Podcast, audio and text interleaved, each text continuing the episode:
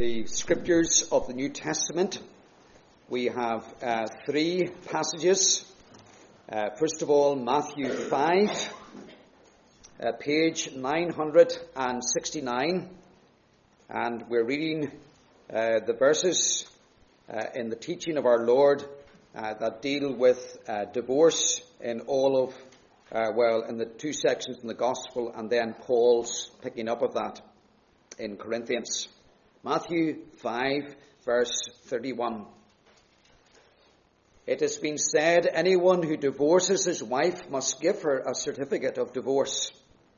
But I tell you that anyone who divorces his wife, except for marital unfaithfulness, causes her to become an adulteress. And anyone who marries the divorced woman commits adultery. Then Matthew 19, uh, where Jesus is asked a question about divorce, page 986, Matthew 19 and verse 1. Page 986. When Jesus had finished saying these things, he left Galilee and went into the region of Judea to the other side of the Jordan. Large crowds followed him, and he healed them there. Some Pharisees came to him to test him. They asked, Is it lawful for a man to divorce his wife for any and every reason? Haven't you read, he replied, that at the beginning the Creator made them male and female, and said, For this reason a man will leave his father and mother, and be united to his wife, and the two will become one flesh. So they are no longer two, but one. Therefore, what God has joined together, let man not separate. Why then, they asked, did Moses command that a man give his wife a certificate of divorce and send her away? Jesus replied, Moses permitted you to divorce your wives because your hearts were hard. But it was not this way from the beginning. I tell you that anyone who divorces his wife, except uh, for uh, immorality, and marries another woman, commits adultery. The disciples said to him, If this is the situation between a husband and wife, it is better not to marry. Jesus replied, Not everyone can accept this word, but only those to whom it has been given. For some are eunuchs because they were born that way, others were made that way by men, and others have renounced marriage because of the kingdom of heaven. The one who can accept this should accept it. And then 1 Corinthians chapter 7, where Paul indicates that he has the teaching of our Saviour in mind as he writes in verse 10.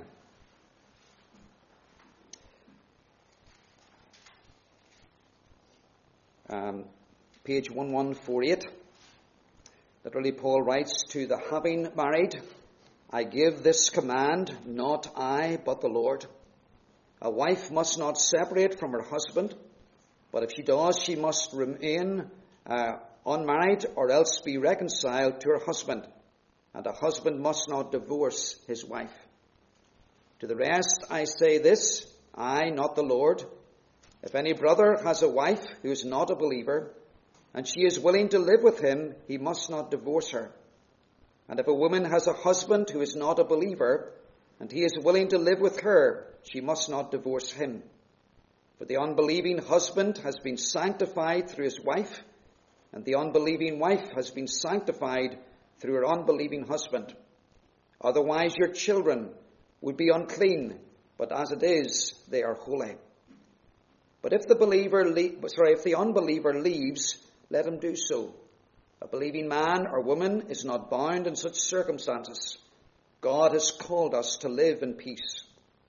How do you know, wife, whether you will save your husband, or how do you know, husband, whether you will save your wife? Amen.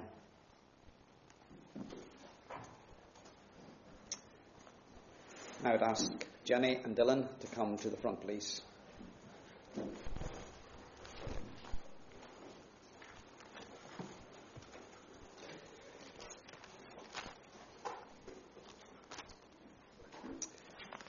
We continue our consideration of 1 Corinthians uh, chapter 7. Uh, following the major divisions of the chapter as Paul writes it. Already we have seen how Paul commands Christians not to abstain from sexual relations within marriage, verses 2 to 7.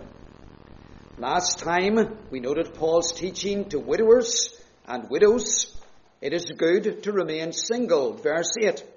However, if they do not have the gift of singleness, they must marry, rather than battle daily with unfulfilled and unabated sexual desire. That brings us to verse 10. And verse 10 begins with the word now, which uh, NIV doesn't always uh, translate. And this marks a third question regarding marriage that Paul now answers in verses 10 uh, to 16. Some Christians in Corinth are dissolving their marriages, either by long-term separation or divorce. Like the previous two groups, they too have been influenced by the pressure group within the Corinthian congregation, whose mantra is, verse 1b, it is good for a man not to have sexual relations with a woman. And so there are believers in marriages, uh, two believers, and they are separating. They are de-marrying, if there's such a word. Uh, and those are the situations that Paul deals with in verses 10 and 11.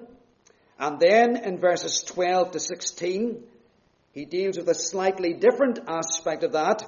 It's where there is a mixed marriage between a Christian and a non-Christian. Uh, and again, uh, believers uh, are breaking up those marriages in the light of this false teaching of verse 1b, and their thinking is, well, if it's wrong for two Christians to unite their bodies uh, sexually, then it's doubly wrong for me to do so as a Christian with a non-Christian. Now, since we are dealing with issues here that are not uh, simply historic or archaic, but issues that affect believers and churches today, we're going to take this in bite-sized portions. This morning we're confining ourselves to verses 10 and 11. And the title of our sermon this morning is Be Transformed. Divorce and then remarriage. We'll touch upon that within Christian marriages. And next week we'll come then to divorce within and remarriage within mixed marriages, verses 12 to 16. Now here in verses 10 and 11, Paul makes a single point. And his point is this. There's one point in our sermon today. Christians must not divorce their believing spouses. Christians must not divorce their believing spouses. Paul writes now to the having married, I command, not I, but the Lord. A wife is not to depart from her husband or the husband, but even if she does depart, let her remain demarried, would be our translation, tying in with the widowers uh, of um, a previous sermon, or be reconciled to the husband. And the husband is not to divorce his wife. Paul, actually, by the way, touches on this again in Romans chapter 7, verses 1 to 3. We're not looking at that this morning, but he says similar things, so you can look at that in your own reading. So, Christians must not divorce their believing spouses. I want now, in the rest of the exposition of these verses to show how Paul reaches that conclusion.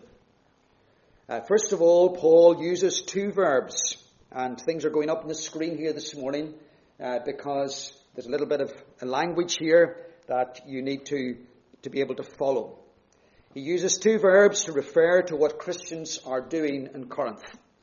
The first, um, which we meet in verse 10, 11, and then in verse 15 twice, um, has the basic meaning to separate or depart. To separate or to depart. It's a word that appears 13 times in the New Testament. And on six of those 13 times, it refers to the dissolution of Christian marriage. And four of those six are here. The other two uh, are in the passage that we read, Matthew 19, and this, the cross reference, Mark chapter 10. The New King James translates this verb consistently. The NIV doesn't. Verse 10, and so I'm going to give you the translation. A wife is not to depart or separate from her husband. Verse 11, but if she does depart, um, verse 15, but if the unbeliever departs, let him depart. That's the use of this first verb. The second verb means to leave. To leave. It means to send away. It's uh, frequently used to forgive what God does with us in Christ. He sends away, He lets go, He forgives our sins, and they leave, they're taken from us. It's a very common word. 130 times in the Gospels with that whole range of meanings to leave, to send away, to forgive. In the rest of the New Testament, in other words, Acts to Revelation, we find it 16 times with again a range of meanings. But uh, more often meaning to send away or to leave than to forgive. And in this section of chapter 7, Paul uses it three times. And all the modern translations translate this verb as divorce. NIV, ESV, New King James. And so here's the way it's translated in uh, our translations. Verse 11, a husband is not to divorce his wife. Verse 12, let him not divorce her. Verse 13, let her not divorce him. So, we have two verbs. One, uh, meaning to depart or separate. The other one, which is translated consistently as divorce in our Bibles. The question now is, do the two verbs mean the same thing? Are they interchangeable? Or do they describe two ways in which Corinthians at, or sorry, Christians at Corinth are ending their marriages? Uh, does depart, separate, the first verb, describe an informal act of separation? Whilst the second verb, leave, send away, divorce, describe a formal process of divorce. When I read my English version, it leaves me with that impression. Because the, our English versions translate the first as separate, depart, and the second as divorce. I believe it is hard to make a case for the verb's meaning different things. It is hard to make a case for the two verbs meaning different things. Why do I say that? Well, because both verbs occur side by side in verse 10. And Paul writes each statement in which he uses the different verb in precisely the same way. And Paul in one makes a statement to the wife and in the other makes a statement to the husband as he has done throughout chapter 7. And we saw last time he does that 12 times in total. So here's the first verb. A wife is not to depart from her husband. Here's the second verb. A husband is not to divorce his wife. And so I believe that appearing side by side in that kind of context, Paul is saying uh, the same thing by both verbs. He's not saying one thing to the wife and something different to the husband. He's saying, in effect, neither Christian may dissolve the marriage. Neither the husband nor the wife may dissolve the marriage. Having decided then that both verbs refer to the same thing, uh, to what, uh, then we uh, want to ask the question, to what do they refer? Is it informal separation? Is that what the verbs together are to mean? Or is it formal divorce? And to answer that question, we need to bring now to the fore um, the way Paul introduces his teaching. He introduces it with the words, Not I, but the Lord. And by this phrase, Paul does not mean that now as he sits writing this letter, he has a direct word suddenly or a new word from the Lord for their situation as he writes to them. Rather, he is saying, What I write to you is what Jesus taught during his earthly ministry. In other words, he reinforces what he's going to say to them by, in effect, quoting uh, or paraphrasing Christ.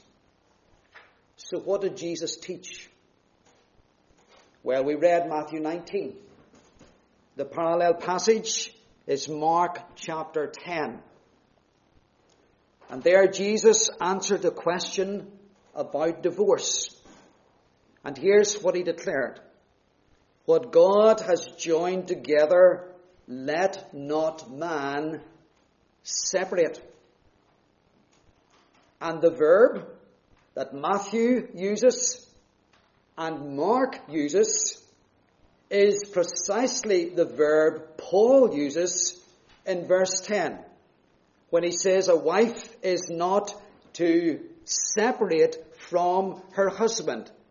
Taking the parallel with Jesus, a wife is not to divorce her husband. And if we've said, if we conclude that neither, that both verbs mean the same thing, uh, the verb separate and the verb leave, then Paul is saying to the husband equally, do not divorce your wife. Paul, by using the same word as Jesus, let not man put asunder or let not man separate, has divorce clearly in mind. Divorce then, that's the, that's the language part this morning. So let's build upon that now by understanding the context of divorce in the world of Jesus' day and Paul's day. By Jesus' day, divorce was very common amongst the Jews. There were two schools of thought. There was a school of Shammai. They were very strict and they allowed it only for a very narrow reason. We'll come back to that later. There was the school of Hillel, and they were liberals, and they believed in easy divorce. That's the context against which Jesus was asked the question in Matthew chapter 19. Is it right for a man to divorce his wife for anything? They were trying to draw him in to one side of the argument or the other. And then when we look at the context in which Paul found himself, the Greco-Roman world, women, women could and did divorce their husbands. Women in particular in Corinth seem to have fallen prey to the spurious teaching that the sexual relationship within marriage is sinful and the only way to avoid it is to demarry or divorce your husband. And so Paul, verse 10, addresses the wives first for the first time in this chapter. And I think it's striking and it's contextually relevant when we go on in Corinthians. A lot of the issues in the Corinthian congregation revolved around the women. Head covering and whatever they were saying in church services and other issues, they revolved around the women. So I think there's something very deliberate that Paul is showing us here that this was predominantly an issue where women, but not exclusively, where women were divorcing their husbands, thinking it's wrong for us as Christians to be sexually involved. Therefore, the only way I can be sure that my husband won't want this is to separate from him and divorce him. So, to that group, notice Paul uses a very strong verb. I command. I command. He doesn't give advice. He doesn't say this is something you might want to do, or here's an alternative that you might consider, or here's a compromise. He says, I command. A wife is not to depart from her husband. And then he puts it in an aside, and the end of verse 11 is the other part of the command. And a husband is not to divorce his wife. It's a command that cuts both ways. So, what should a divorced, believing woman, if she's the primary uh, person that Paul has in mind here, and for that matter, a believing, a divorced believing man do? If she or he, and I'm going to stick with she now because it gets a bit complicated, accepts Paul's teaching when his letter is read in the church at Corinth. And if this woman realizes, you know, I was wrong. I shouldn't have listened to that pressure group, that super spiritual group in the congregation who said that the sexual relationship in marriage is sinful and the only sure way to avoid it is to divorce your husband. What is that woman now to do? Should she say, well, I can start all over again. I need to be open to marrying another man and marrying a second time. Um, well, Paul gives a very clear instruction. Let her remain unmarried. And it's that word that we had in verse 8 for the widowers. Let her remain de married. De-married. Because if you've been married, there's no such thing as being unmarried. It doesn't make sense, but you can't go back to what you were before. Uh, so we're going to use, whether it's an English word or not, the phrase demarried.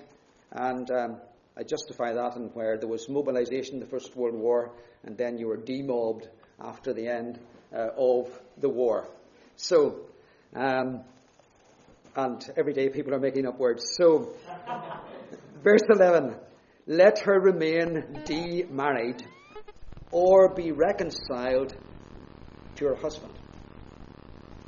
There are actually three options she has.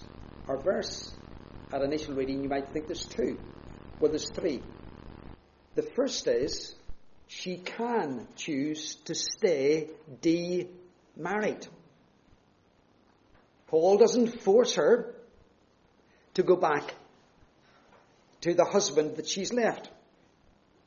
But the second option that she might think of doing is ruled out, which is that she cannot marry a different man. It she, Paul forbids the believing woman divorced from her husband um, through the false teaching to enter a second marriage. On what basis, we might ask? Well, clearly on the basis of the teaching of Jesus. Because we saw there in Matthew chapter 5 and Matthew chapter 19 that only if a husband has committed adultery may a divorced woman marry a second time. And Paul saw, or sorry, Jesus taught that if it happened under any other circumstance, then adultery is the result. Breach of the seventh commandment, because the first marriage in the eyes of God has been wrongly annulled. And the one that they would marry would also commit adultery because they are getting involved with someone who is still married in the eyes of God. So she's the option remain demarried. She does not have the option to marry a new man and form a new marriage. The third option is be reconciled. Be reconciled. And that's um, the only option that Paul sees. If a woman who has divorced on the basis of the false teaching and she wants to marry, the only person she can marry is the man she married before and divorced earlier. Be reconciled. It's a very, very strong word in Scripture. Paul uses it a further five times in the New Testament. Romans 5 verse 10 twice. And then 2 Corinthians 5 verse 18, 19 and 20. And in each case it describes what happens in salvation. We who are divorced from God by our sin are reconciled to God in Christ. And so in marriage, those divorced from their spouse by um, sin, by false teaching, or by some other mistaken basis or ground other than adultery on the part of their husband, they enter into a new relationship with their partner or their previous husband by being reconciled. They're reconciled. And these two options would apply equally to any husband who had divorced his wife. Sorry, these three options to any husband who had divorced his wife on the grounds of false teaching. That, as far as I can see and as far as I can understand, is what Paul teaches regarding divorce and uh, remarriage in 2 Corinthians. And he directly links his teaching back to Christ. Now, allowing that we have a further four verses to look at in two weeks' time, covering divorce within a mixed marriage, what applications can we make from Paul's teaching on divorce within Christian marriages? And there are eight applications I want to make. So I'm, they're going to be short, but I've looked at them and I can't leave any of them out. First application is let us re- realize there is a vast difference between how Scripture views divorce and how society views divorce. In Scripture, it is not a commandment. It is a concession. In society, it is seen as a right. Paul said, Moses permitted, allowed, but uh, Jesus went back to the beginning and he said, That's not the way it was. That's not the way it should be. And so, in society today, many enter marriage with the thought if marriage doesn't work out, divorce is the way out. As Christians, that is not how we are to think or approach marriage. Uh, we are to see it as a lifelong commitment that we make to one person till death us do part, as the marriage vows say, in better and worse, in sickness and in health, richer and poorer. But sadly, the divorce rate among professing Christians is not significantly different to what it is in society. The church today, in regard to marriage, divorce, and remarriage, is too much conformed to the world. We need to be transformed by Scripture. But then, secondly, Jesus reminded his generation, and we're coming on to this matter of permission. Moses, because of the hardness of your hearts, permitted you to divorce your wives, but from the beginning it was not so. Matthew 19, verse 8. Jesus taught believers to keep their emphasis, their focus on marriage, not divorce. And young people and older people who are not married, if you should marry, it must be your objective not only to get married, if that is your gift, but to stay married. To stay married. Thirdly, when difficulties arise in a marriage, how should a Christian respond? Well, should we not begin with why God allowed divorce? In other words, he said, because of the hardness of your hearts. And should we not, when there's difficulties in our marriages, ask ourselves, ask each other, ask together the question, what hardness is there in my heart? What hardness is there in our hearts that sours our marriage? Because that inevitably always is the case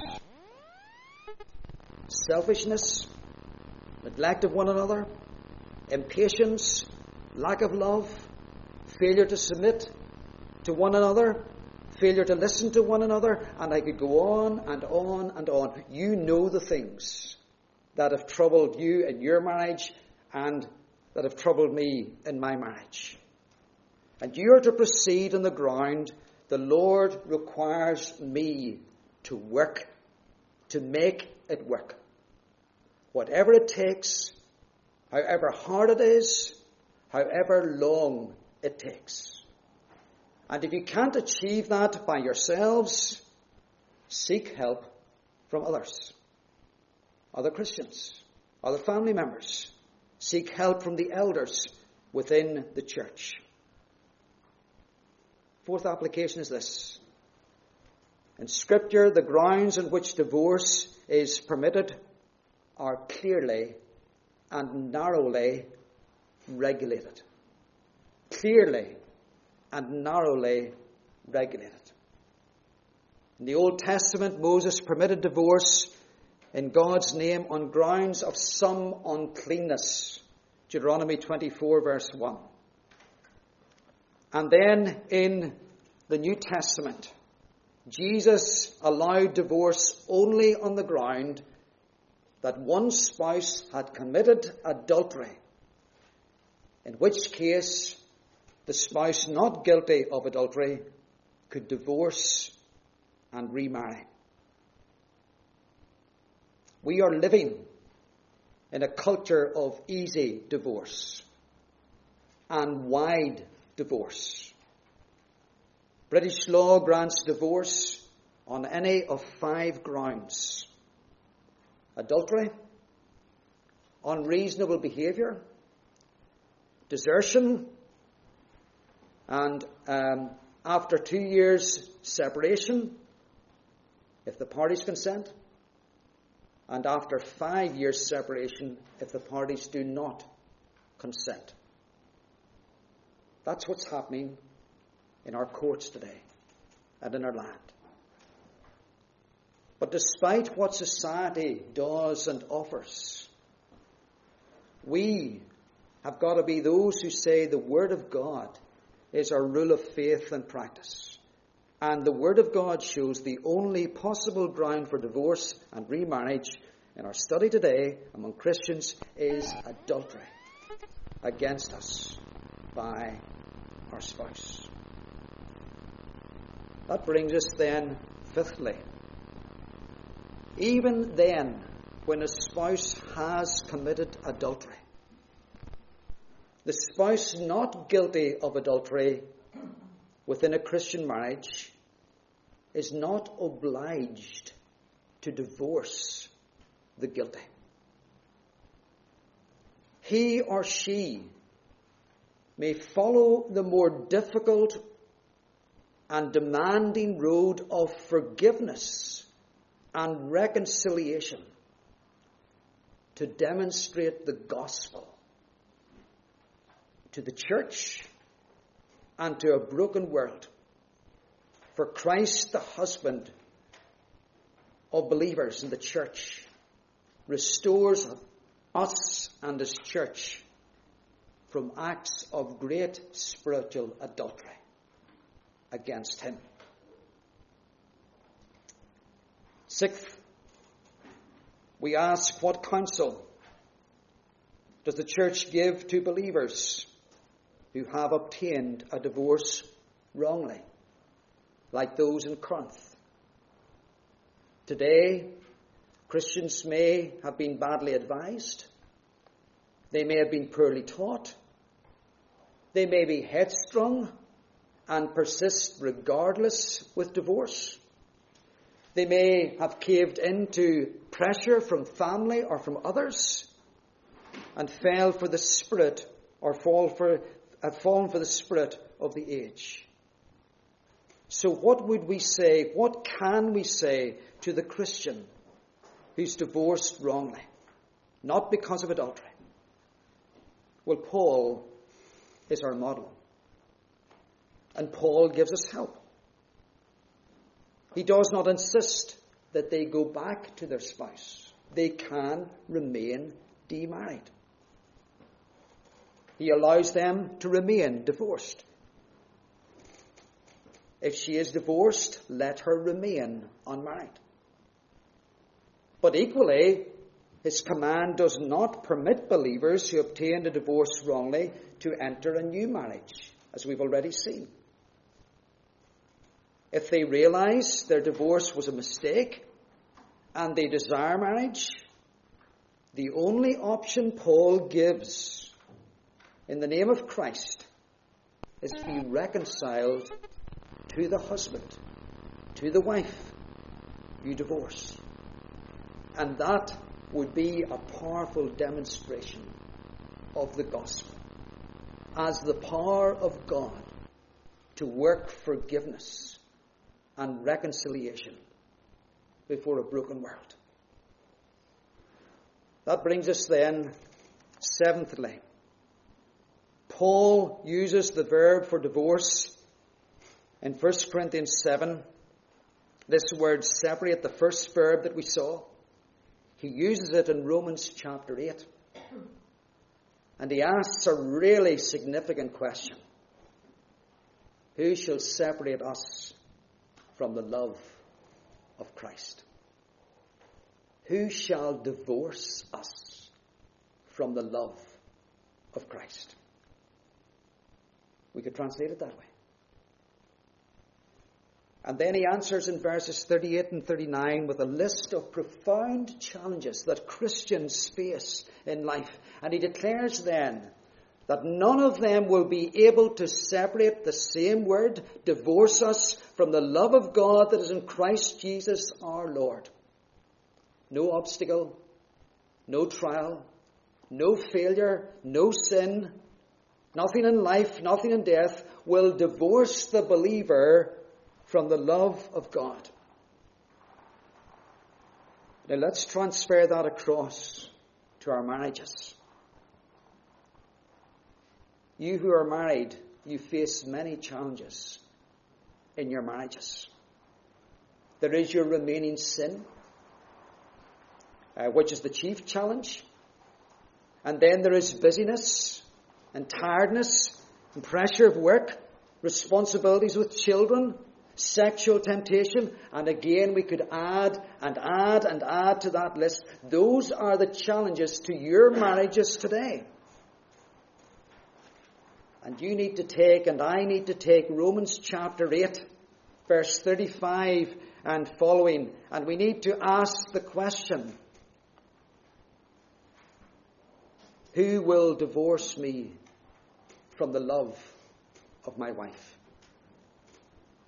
What will divorce me from the love of my life? And you need to declare to each other with Paul no, nothing. Neither remaining sin, nor busyness, nor sexual temptation outside marriage, nor responsibilities towards children, nor any other thing will divorce you, my wife, my husband, from the love that we pledged the day we got married. That's what we've got to do. And finally, we need to ask the question, which perhaps has been going through your mind why does the Lord define the ground of divorce so clearly and so narrowly?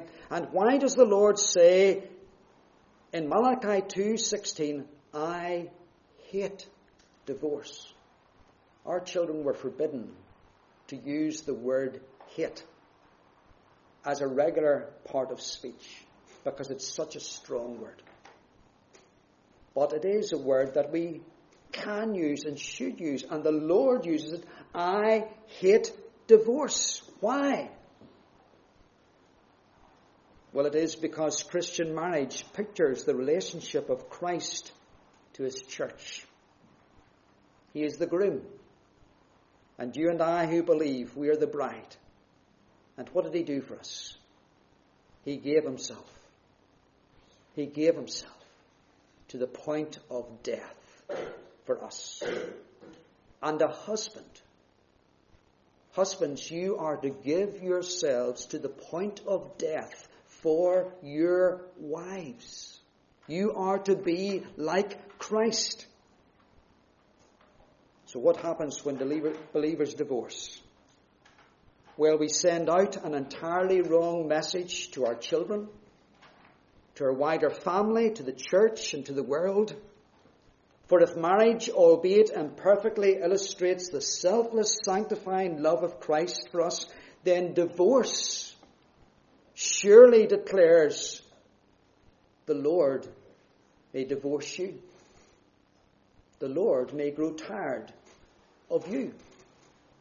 The Lord may grow weary of you the Lord may decide he can no longer live with you, your faults and your weaknesses. And that's a monstrous chain of lies.